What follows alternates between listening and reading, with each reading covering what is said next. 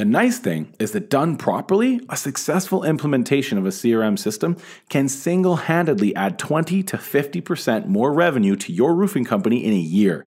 Hey everyone, and welcome back to the podcast. It's winter here again in Canada, and I have a lot of awesome content coming to you over the next few months to help you grow your roofing business in 2019.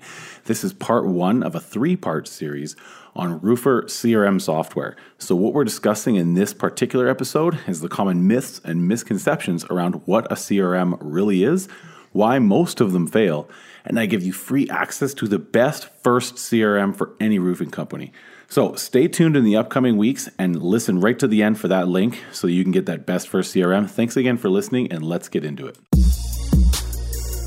This is the show where you'll learn the mind hacks, strategies, and process we use every day to turn everyday roofing companies into the dominating local authority with our ultimate roofer marketing method. You'll also learn how we use Facebook ads to rapidly and affordably scale up business for roofing companies and generate leads on autopilot putting you in touch with the right customers who pay the right price at the right time. Here's your host, Adam Sand. Now let's get after it. All right, thanks for listening. And first, I think it's important that we get on the same page. What is a CRM and why is it important to your roofing company? CRM stands for Customer Relationship Management, and a good CRM does just that. It helps you manage the relationship with your customer through their entire roof purchase journey. What most roofers I speak with do not realize is how much earlier your relationship can and should start with homeowners and your potential customers. Take note of what I said there homeowners and potential customers. Not every person you speak with is going to buy a roof from you, but the earlier you connect and build that relationship with your potential customers, the better the end result will be for your company, and usually that includes higher profits and higher revenues. Ultimately, the best budget CRM system I have ever found for roofers is three pieces of paper and a pen. That's it, plus a little notepad. But that's all. Why? Remember, we do not rise to the level of our goals, but we fall to the level of our systems. More often than not, a poorly implemented CRM in a small roofing organization will cause more harm than good. This is because many smaller roofer operations, uh, the roofer is a one man operation. It's a one man company, right? Often subcontracting and therefore does not really need a CRM as it is typically defined. As this roofer attempts to expand, though, he starts bidding on their own jobs and building and scaling their businesses. Uh, a system is required, but they often lack the funds, the technological expertise, the time, or the experience to properly integrate a CRM software into their daily workflows. Whether you're a small one man operation or a $32 million roofing and exteriors company spanning three states, it is important to understand how good CRMs are born. Most roofing companies that start small end up solving these little problems in the same way. They start getting their girlfriend or a family member or an employee involved. The first thing they drop from their list of responsibilities is answering the phone and booking estimates. So they get their girlfriend to start taking the calls and taking notes. And I mean, hey, usually women are way more organized than any of us guys. So at first, there's a sense of excitement and even endearment in the fact that you're now too busy and your quote unquote growing company is creating opportunity to grow what is now a family business. And as the romance of that dream starts to wear off, it usually just results in blame, fights, unhappy customers uh, at which point knee jerk decisions, band aids, and makeshift systems are built, and that's fine. The problem, though, is that you and your girlfriend or your buddy or your brother have no experience in building and managing a system like this, and it becomes a barely functional make work project. With so many softwares out there, how do you choose? Well, we're going to get into that in one of our future episodes. First, I think it is a helpful exercise to explore what I feel is the best first CRM any roofer can implement into their business with zero technical expertise. Ultimately, knowing why this Fisher Price CRM is so good will benefit even the largest of roofing companies. I have worked with roofing companies doing many millions of dollars in business that are still using pen and paper, and that's not always a bad thing. However, the reason it can be a bad thing is because it results in massive burnout and starts to allow mistakes to occur, which gets expensive. But the best thing about having that pen and paper is that it always works and everyone knows how to use it. It's quick to get new staff on board and contributing to the company's goals. So, what is my best first CRM? Well, like I said, it's three sheets of paper and a notepad, no longer than your average iPhone. Now, for the record, it could also be your iPhone, but I promised zero technical expertise needed, so there we go. Yeah, I said it. The best first CRM for every roofing company is three sheets of paper. It might seem like a big claim, but in a few minutes you will see why it makes complete sense. Those three sheets of paper have different titles at the top, and there's an easy way to organize those sheets to run a pretty efficient company to the 200 customers, roofs, 2 point, you know, or sorry, 2 to uh, 3 million revenue mark. So the three titles are estimates to do, follow up, and booked roofs. And so, what is a notepad for? That is where you enter all new leads. I suggest a really simple to carry, always on device that allows you to work on your phone at the same time. So, resist the temptation to run out and buy a $900 iPad and say, you know, because there's an app for that. I don't disagree, but this is something you could keep on the roof with you, and I mean that little that little notepad. You can take it to the mall. You could take a call while driving and toss the pad to your laborer and tell him to write down what the customer says. It never runs out of battery or has a screen break. It always works, even if you're fiddling around with your, your, like, say, your Home Advisor web portal or reading the information off an email. You might be copying a text us at sometimes, or maybe you're getting calls or Facebook messages or something from a referral from your Uncle Dave. Whatever comes your way, there's one place that all new opportunities need to go, and that is in the notepad. You need to remember to always gather name, address, phone number, and email no matter what, bare minimum. We've had many companies who frequently deal with people who give their home number, and for many reasons, it will become clear later in the process that you want to make sure you have your their cell number. So here's a line I want you to practice. Hey Betty, I just want to make sure that I got your cell phone number because just in case we're lucky enough to get the job and we need to reach you in case of a site emergency when you aren't home, I want to make sure I have that number on file. It's not a bad idea to get the cell phone for that reason alone, but it also helps for your follow up.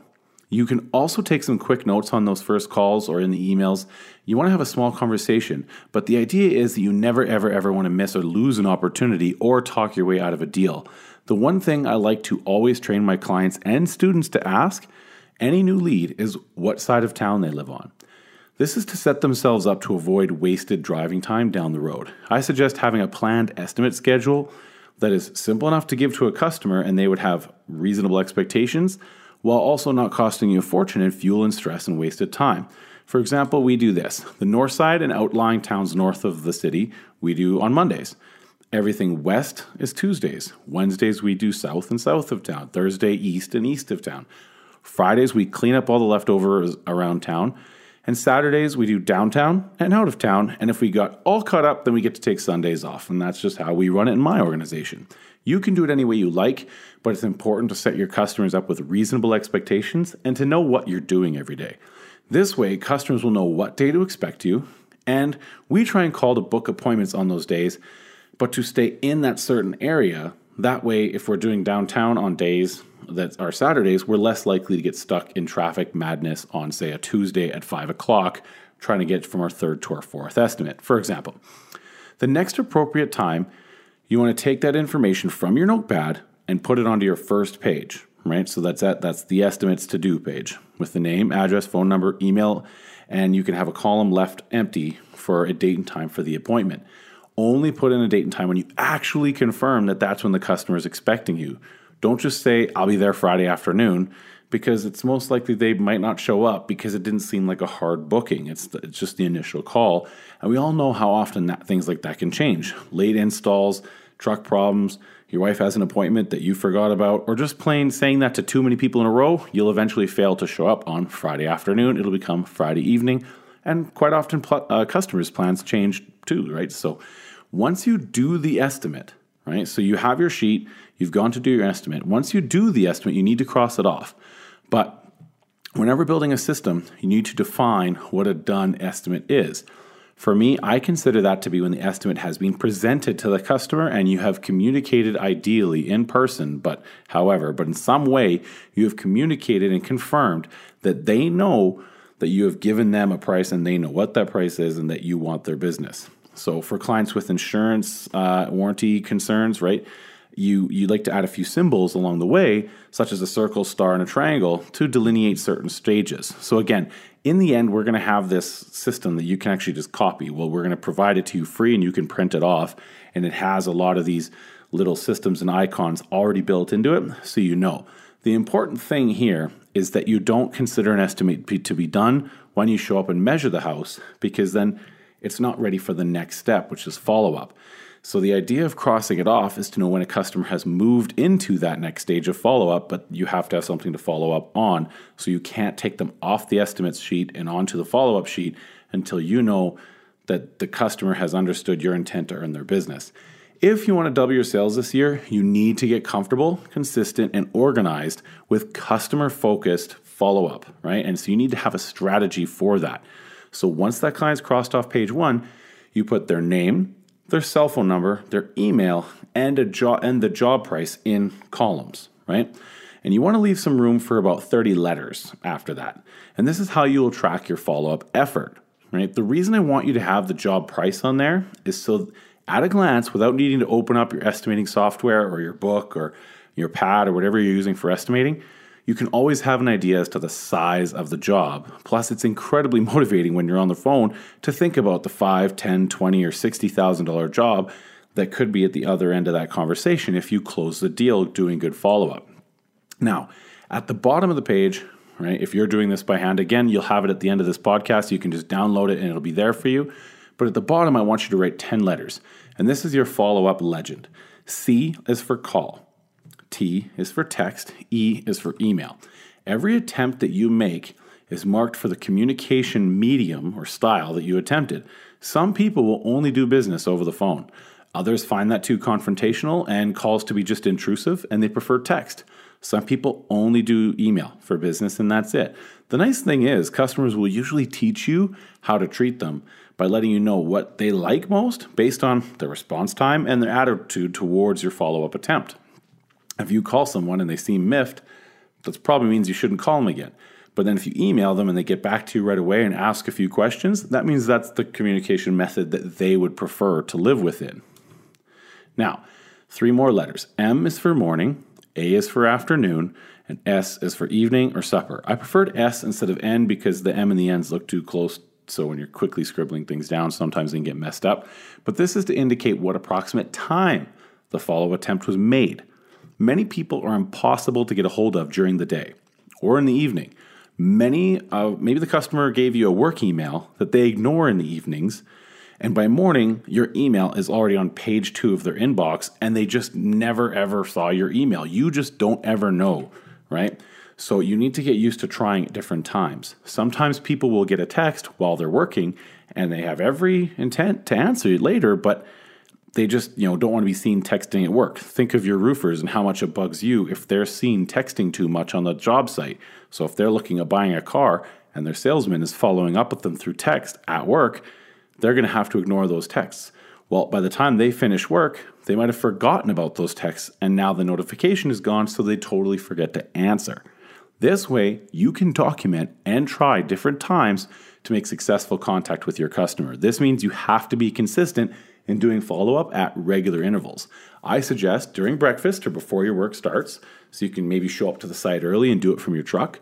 At lunch, let the guys go for food. You know, be busy keeping them busy and let them know how hard you work for them by doing follow up during lunch rather than hanging out with them having, you know, having bites, right?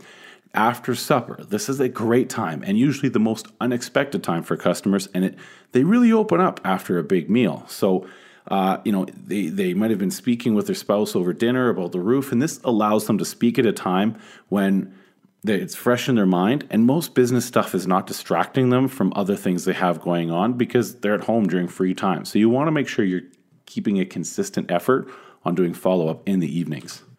Okay, so now finally to your legend, you need to add a check mark, a big X, a question mark, and an exclamation point. This is so you can capture the most important data from the follow up attempt. So a check mark would indicate that you reached them. So if on your first attempt you text message the customer in the evening and they answered, you would write TS check mark. Now, I'm sure at this point you can guess what the X is for. That is for a failed contact attempt.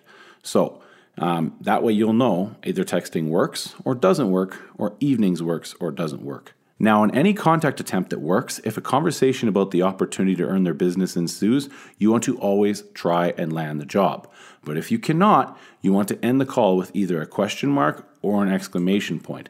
The question mark is to tell yourself that you don't feel the deal is closed or the customer needs more information to, to feel confident in making the decision to go with you.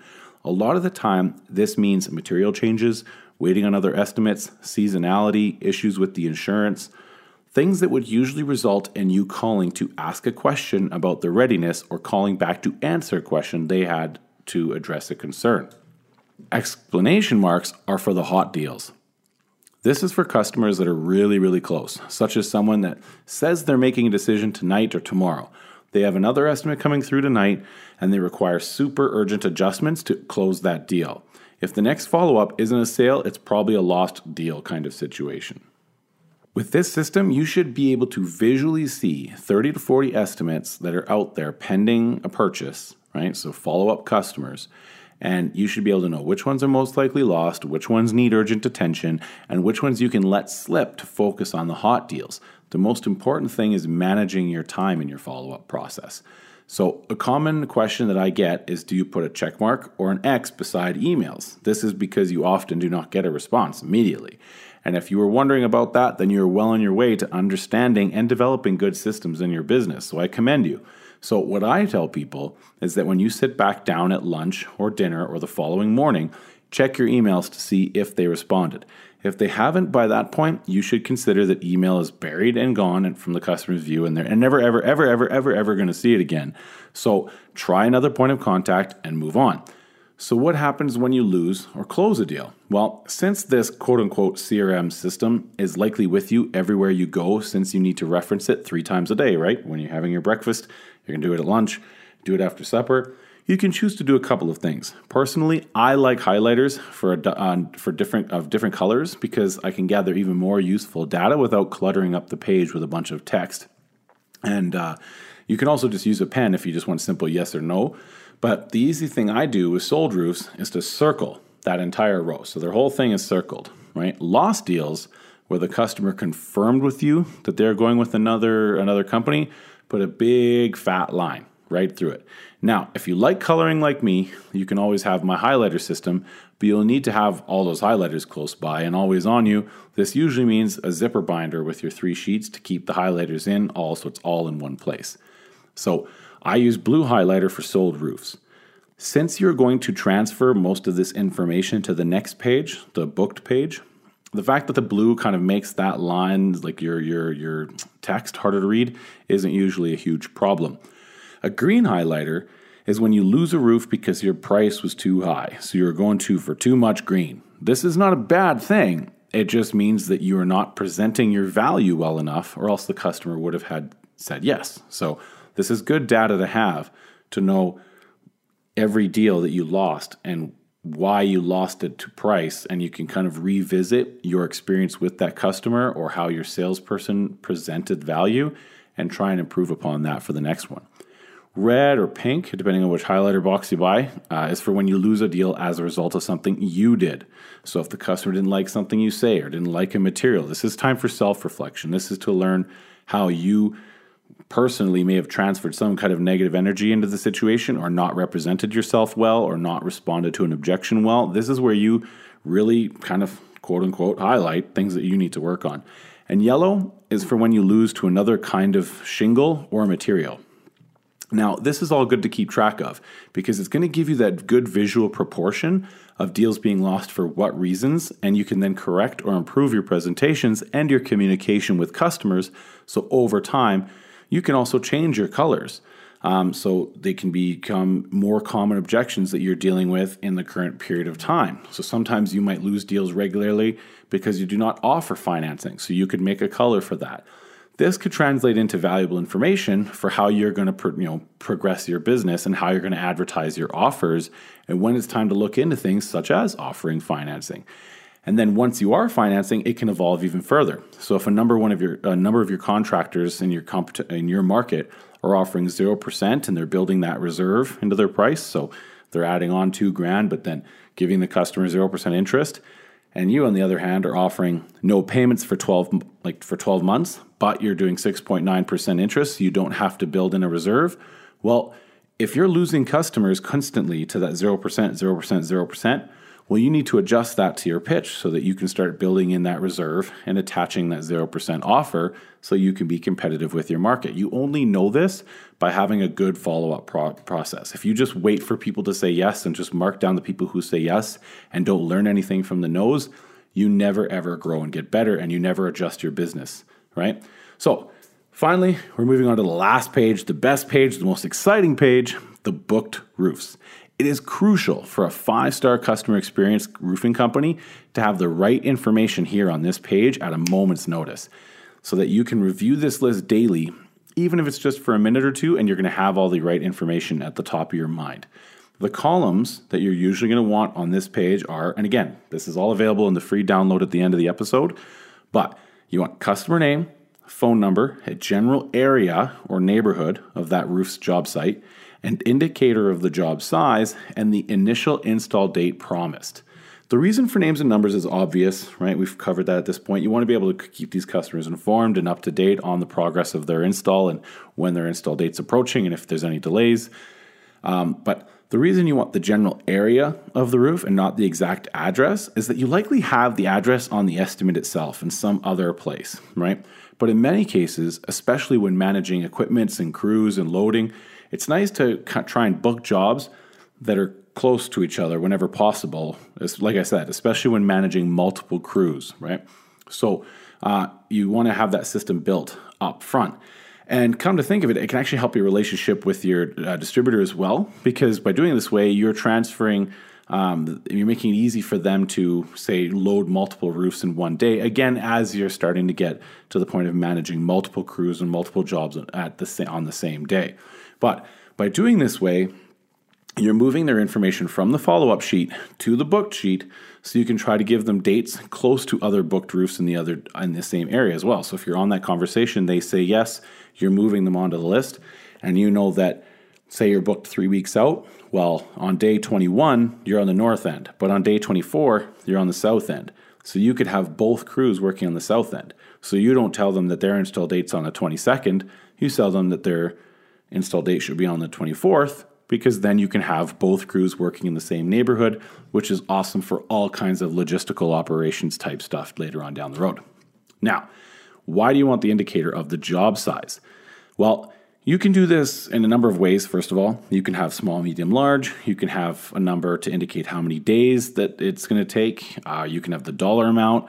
But you want to do this because you want to know what size of job this is. Again, for logistical reasons and to know where you should allocate your labor, right? And then finally, you want your install date that you initially promised.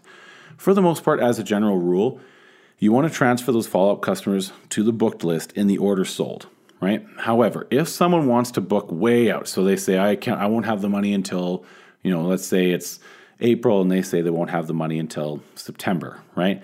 I suggest estimating how far down the page that would be, and over time, you're going to get better at understanding what that is.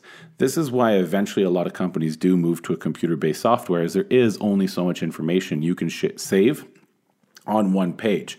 But that's why I say this is the best first CRM for any roofing company. Now, what I want you to do now is try to guess, right, on that sheet of paper, how many how many roofs you can fill in in between now and that day. So if they say they're not good for another three weeks, well, you need to guess how many roofs you can fill in in that three weeks so that their name kind of comes up on the list at the right time. You might have to make adjustments later on, but this is to eliminate you drawing arrows up and down and scratching things out and rewriting it. So save yourself work, right? Um, and again, if you do this, you get a good visual as to where you are and how far booked out you are, so you can tell your customers that they're 11th or 33rd on the you know on the list of installs. So just again, you want to put, set yourself up for success and put yourself in a position to always have great communication with your customer. And as you get really, really, really booked, you might have to start a new list. So with approximate timing notes, such as middle of July or before September 1st, you can also have yourself another sheet of paper for long term installs booked. But I just want to focus on the simple three page system at, at, the start.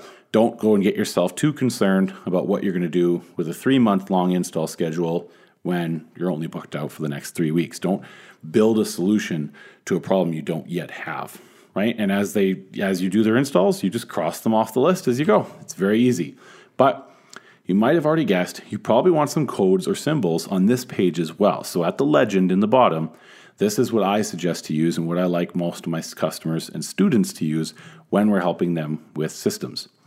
C would be for confirmed. So this is usually 7 to 10 days out. This is so you mark this once you confirm with them that they're you're coming soon and that they have an approximate date weather permitting. So this isn't when you tell them right off the hop when you say, "Yep, we want to go with you. We're going to get you down the first week of September."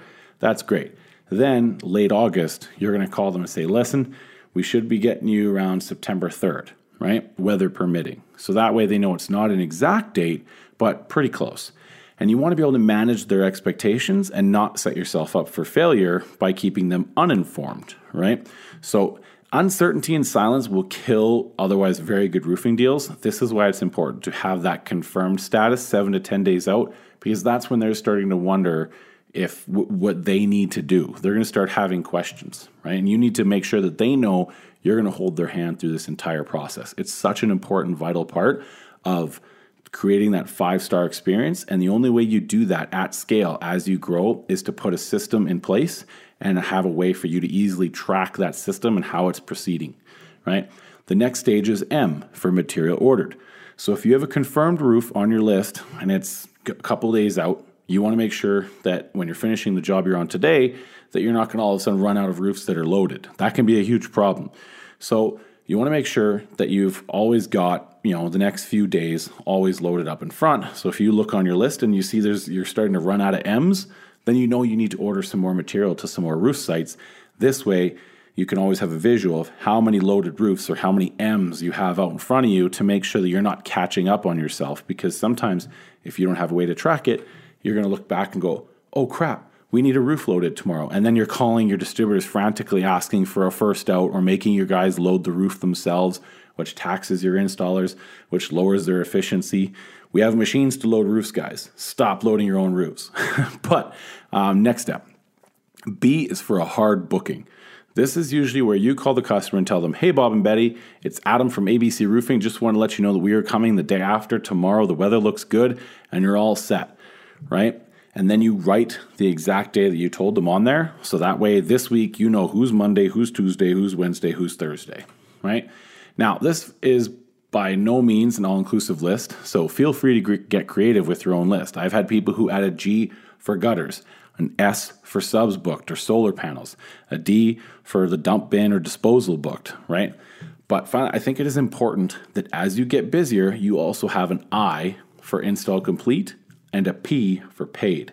This way, you're not going to sit there and then all of a sudden, a month and a half later, look down the road and realize that your customer never paid you because you never invoiced them or you invoiced them and failed to go collect or get the check or follow up with that customer.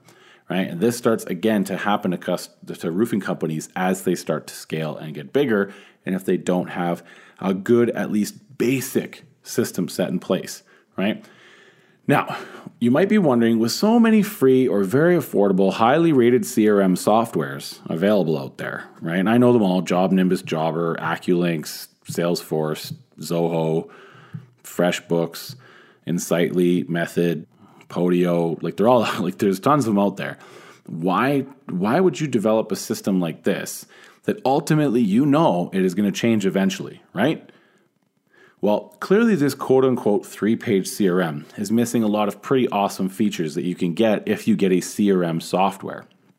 In fact, many um, in many CRM specific project management or bidding softwares offer a CRM component to their project management. So, why would you want to have two systems? And these are all great questions. And like I said earlier, even a co- company spread across three states could take value from this experience. The most important part of this exercise, or running your roofing business this way at first, is you get an appreciation for the automation and the systems and the features that are available because you're forced to do a deep dive on your customer service process. Because we all have the curse of knowledge within our own industry, I find it helps to think about another industry to really see the forest through the trees on this issue. I learned to value the importance of mapping out your system when I was actually working with an entirely different industry car dealerships. The sheer volume of dealerships in the market the huge amounts of money and people flowing through them from both the employee side and the customer side, the highly competitive nature of the business, and the pace at which many departments have to work together in order to make sure that things that seem relatively simple, like purchasing, purchasing your car, picking it up clean and full of gas, goes smoothly even though it seems simple, it's not always. And this is why that industry lends itself to need many computer softwares, systems, and automations and consultants to make all the departments talk to each other. So, in this particular de- dealership, there were three softwares used in this business. First, a really good tool for managing all the incoming leads and the communication needed to get customers pricing and book their test drives and follow up on the price and make sure they bought from that dealership. This was their CRM. Then there was a system used to manage inventory and build the prices and the payments for customers, as well as manage the trade ins coming in and out of the dealership and submit pers- the personal info to the bank for financing to print the final paperwork, right? So this would be like the management software. And finally, the third system was made to track every deal from the initial deposit. So that's where, you know, if you go to the car dealership and you give the salesman a deposit because you agree on the price and you want to apply for financing. So from that stage, then it would track it from all the different banks it was sent to, whether the financing was approved or not approved, and what rates they got, as or or if the banks needed something such as pay stubs, right? Lastly, once a deal was approved, there was a process of adding accessories, touching up or fixing issues that was kind of included in the deal. So it's like, oh, I'll do it if you fix the windshield and put running boards on. Uh, and then finally, filling it with gas. And then the last step is booking it in for a detail clean so the customer could pick up a nice clean car when they're when they come back to the store. So there was a problem that none of the softwares really solved. A salesman would not see, could not see or modify that shop and detail department software. So basically, they couldn't they couldn't see what was going on in there. All they could see was the stock number of the vehicle that was sold, and there was a drop down menu where the, the, the, someone else picked a status and a text box of the delivery date given to the customer. So the salesman could just see what stage their deal was in, what vehicle it was, and uh, the delivery date for the customer right? The detail department, their screen was a little bit different because they it was too difficult for anybody else to understand because it managed their side of the business. And in this particular store, there was both a Nissan dealership and a Mazda dealership that were sharing this one building's detail department as well as the used car department. So it was a very very busy area and no salesman could really look at it and know intrinsically what was going on. So, what frequently happened was the detail department would clean a brand new car on Monday that was to be picked up on Tuesday. And the salesman would see the car as getting picked up Tuesday. So, Tuesday morning, he would go and get a gas jet, so the thing to fill it up at the gas station, and he'd go fill the car with gas. The problem that kept on happening in this particular dealership was customers were upset because they were coming to pick up their car and it was dirty when they picked it up because it was because it was cleaned on Monday and then the, the salesman went to fill it up Tuesday morning. And to make matters worse, this dealership had all their customers pick up the car from an indoor delivery bay. That way, no matter what weather or time of day, the dealership could do a very comfortable, very in-depth, very you know easy uh, delivery process, and then the customer would sign off on any liability on the condition of the car after they left. So that meant that they couldn't come back the next day and say, "Oh, there was a scratch there," and there was no argument as to whether the homeowner's kid did that with their bike. You know what I mean? It was it was always this is the condition the car left. You're happy, go, right? But this meant customers would be really really picky, right? And I'm going to bring this all back in a second. So it was just important to understand the problem that was going on. So the salesman would be going to the gas station and he'd be getting the floor mats dirty. He would be getting mud and dust and dirt on the sides, right? And this was slowing down the delivery process because the customer would complain.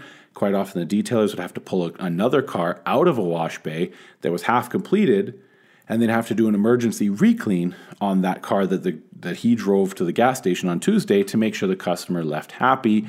And then it would just get worse, right?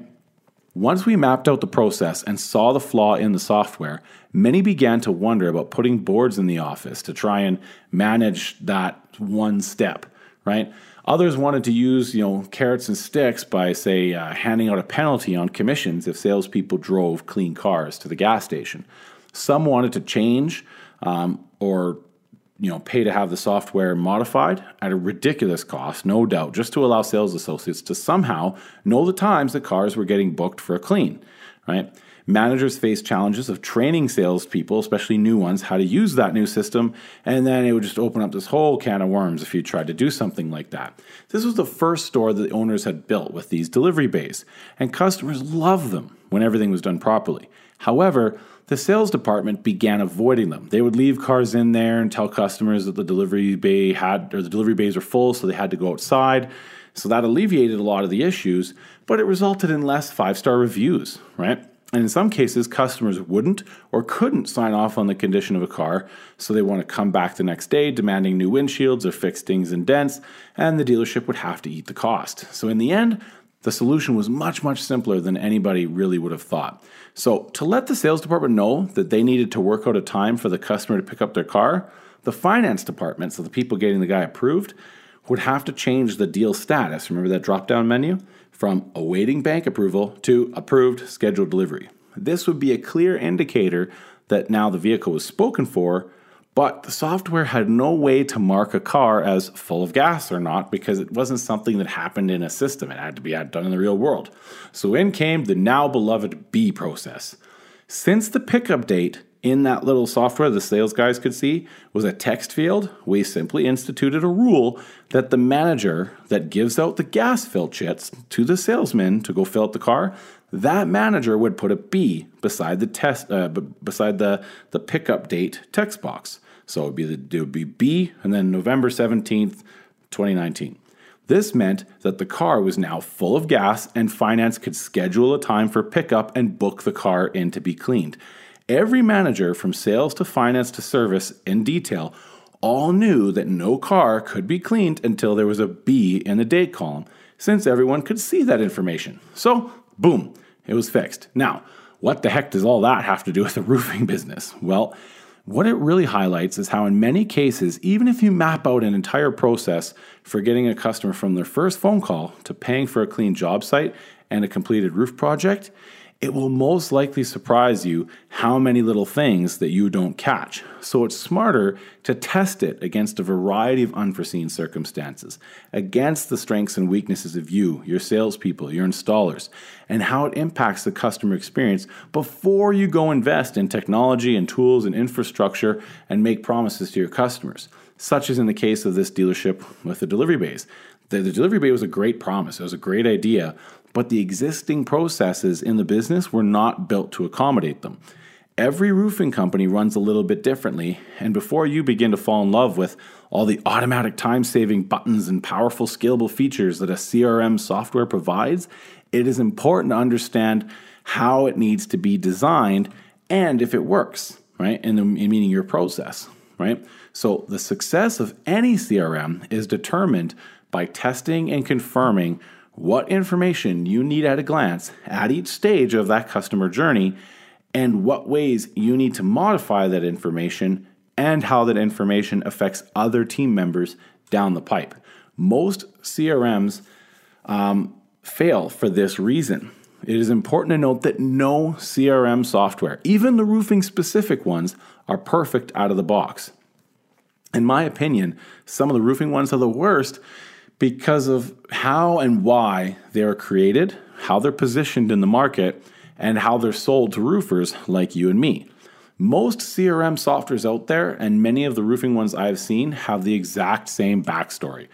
They get your attention in their advertisement with common pain points that every CRM is designed to eliminate, automate, or fix. They relate to you by explaining that they experienced the same problem in their business, and after trying a bunch of other products, they thought, quote unquote, there has to be a better way. So they built their own software from the ground up, and now they want to share it with contractors just like you. And for the low, low price of whatever, they have the perfect CRM that solves this pain point and that obstacle, allowing you to finally scale into a bazillion dollar five star roofing company and live the life of your dreams. Then they display a a handful of powerful features and their benefits. And if you're lucky, uh, they've thought out, they've thought ahead, and that they integrate with a few different product, products or brands that you're already using, such as EagleView or QuickBooks. And finally, there's a bronze, silver, and gold pricing program and a button to request a demo. That's every business for CRM on the planet, right? Now, on the surface, this is great, and many of these companies do offer some kind of training site support, and usually for a few thousand bucks, they will do a build out and training. Well, they will do some things like custom tailor the CRM to your process. They'll maybe add a form to your website, so now when people fill it out, it automatically puts their information into the CRM. If you're migrating from another system that didn't work out before, they will usually figure out a way to get your old data out and get it into their CRM software. Lastly, They'll train you how to use the features and where you you access the reports so you can watch your sales department explode, right? And that's the promise. Now, the fact that most roofers fail to really scale their businesses following this CRM implementation is not the software provider's fault. This is because it is a huge task to teach you the value and the importance and the necessity of mapping out your processes early. And frankly, they don't have that size of project built into the setup prices that they're charging you. That, and if they drop that on you, it might be misunderstood as them not being helpful, right? They, it might seem come might come across as them being, you know, butting heads, right? So most instead to opt to give you a generally good one size fits all, quote unquote, best practices sort of workflow setup, and then make themselves available to try and help you use the system along the way. At least with the non roofer specific CRM software, when they set you up, they will know nothing about your industry. And they will attempt to understand your typical customer journey before customizing your CRM for you. That ends up being a blessing and a curse, though, because in many cases, CRM experts do not understand that roofing is very unique in the fact that, unlike many other industries that they serve, such as hair salons, mechanics, and realtors and, and marketing agencies, is that you only deal with your best roof replacement customers once in a lifetime, right? Maybe twice. And that's usually a really long time frame between the two, months if not years or ever. So at the same time, they they they don't really understand your business model and that can be a bit of a hindrance. So it makes it very important for you to know, right? And that's why mapping out your process will also help you deal with another huge problem in regards to finding the right CRM, and that's adoption. Three of the eight most common reasons that uh, CRMs are, are reported as being a challenge are 16% say their sales team doesn't use it, 7% say it's too complicated to use, 4% say their managers don't use it, and I think it's also important to recognize that 14% of respondents said they don't even know why their CRM isn't helping, right? If a CRM isn't built around a familiar process, it often means that there's a pushback from the sales department and in many cases the managers who just want the salespeople to use it because they want them reporting and they want to be able to follow up um, or they want the automation, right? But in many cases, the managers don't even take time to learn it, and that can often be the owner, right? Uh, and more often than not, they just kind of throw a wrench in the works every single day because they're not using the system properly. This is either the result of or it contributes to the list of its too complicated complaint and many others, right? It is so important when moving your company to a software system, such as a CRM, that steps are taken to get the entire team to buy in, realizing and the, the, the increased likelihood of them all having a really good day at work. And that's what's going to get a, a successful adoption to your new software and your new process. Otherwise, you're just stuck with a bunch of the tasks being done the old way, some being done the new way. You never really get off the old system. You never really fully invested in the new system, and you never really get actionable information because half of it's gone, right? Half of it's still being done the old way. The nice thing is that done properly, a successful implementation of a CRM system can single handedly add 20 to 50% more revenue to your roofing company in a year. This is done simply by scaling the effectiveness of every member of your team to process more business with happier customers at a higher profit. And this is realistic because you can eliminate double work while also eliminating errors that quite often hurt the customer experience and cost money. When problems do happen, you have the data to react to them faster, but without worrying that you'll drop a ball somewhere else every employee can operate more efficiently, allowing you to either reduce overhead costs or increase work capacity. This makes for a happier workplace, and customers will notice that your organization runs like a well oiled machine rather than a chaotic circus under constant stress. The customer gets constant communication and babysitting from you instead of the other way around, which is way too common in our industry and drives customers crazy, even though they've come to expect it. So your company will feel like a breath of fresh air. So, if you would like to start mapping out your process, I have included a free package that you can download and print that has all your sheets organized into columns ready for you to use tomorrow. Also, is attached is a link to a fill in the blank customer journey template that you can fill out to help you map out the standards and expectations for your perfect customer journey and allow you to make sure your eventual CRM is built the way you you operate. I really need to hit this home that this software not it's not a software, but it's really just a, a very simple form. But when you answer the questions, it will then produce at the end a document that becomes your lead process. From when they buy or sorry from when they submit a request for an estimate to the day that they have their roof installed you will have a written process by answering i think it's about 45 questions. And then based on your answers to those questions it will fill in the text so that you have a written process so that literally it, once you're done if you go answer 50 questions right now in an hour you're going to have a written process for your business. On top of having the first best first crm the three page crm and that way you can start to begin and test your new mapped out process and eventually when you decide to implement a crm software whichever one it is based on the next two episodes that you hear about and see you know how to make the best decision on what CRM to use, what they cost, and what features you need, you'll be able to use your new mapped out process that you create today to make sure that you have the most successful adoption and built CRM that's going to work for you. It's not going to become another thing that actually just makes more work. My goal whenever I do this like as a consulting gig and I help uh, roofing companies move from an old system to a better system is that anytime I, I create a system that requires a roofer or someone in their company to push a button, I have to remove two buttons from that person's workflow somewhere else. This is how we drop 30 minutes per lead, 120 minutes per sale. This is how we do that is by ultimately using that focus. For every button we need you to push, we're going to make you not have to push two somewhere else. So, thank you so much for listening, guys. This has been an awesome episode. I'm really excited to get this one off to get mastered and have you guys uh, give me your opinions on it. Thank you so much for listening. Welcome back to the Roofing Business Partner Podcast.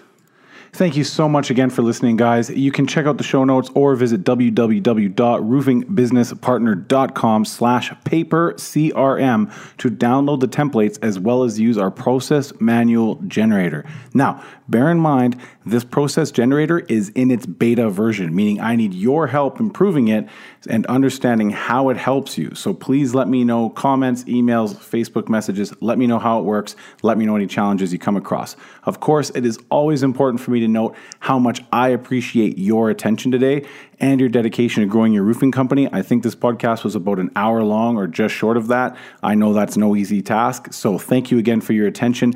As a roofing company owner myself, I really respect the hard work and dedication from everyone um, from the receptions to the roof inspectors to the installers and even the bookkeepers that all keep our businesses going. If this show is valuable, please, something that would really help me is open up your app, leave me a quick review, good, bad, I don't care, but your feedback is so important to me so I can keep creating content you like, value, and implement. So have an awesome day and be back for the next episode on how to pick the right CRM software for your roofing business. Thanks again. Talk to you later. Free stuff is the reason you listen to the end and this week's episode is no exception. Head to roofingbusinesspartner.com and check out this week's show notes to get your freebie bonus. Also, until February 2nd, get our Roofer Facebook ad apprenticeship program for only $127. This 18 day program includes over 80 minutes of video instruction, done for you resources, two guidebooks, a forum to ask Adam all your questions along the way this should remove any excuse or doubt that you can have your own ads running and generating roofing leads in less than 18 days. Adam spent thousands of dollars to learn this stuff, and to give it away for only $127 is the kind of craziness that only happens during a new podcast launch. So go check out the show notes, and we'll be here again next week, flapping our gums and making you money.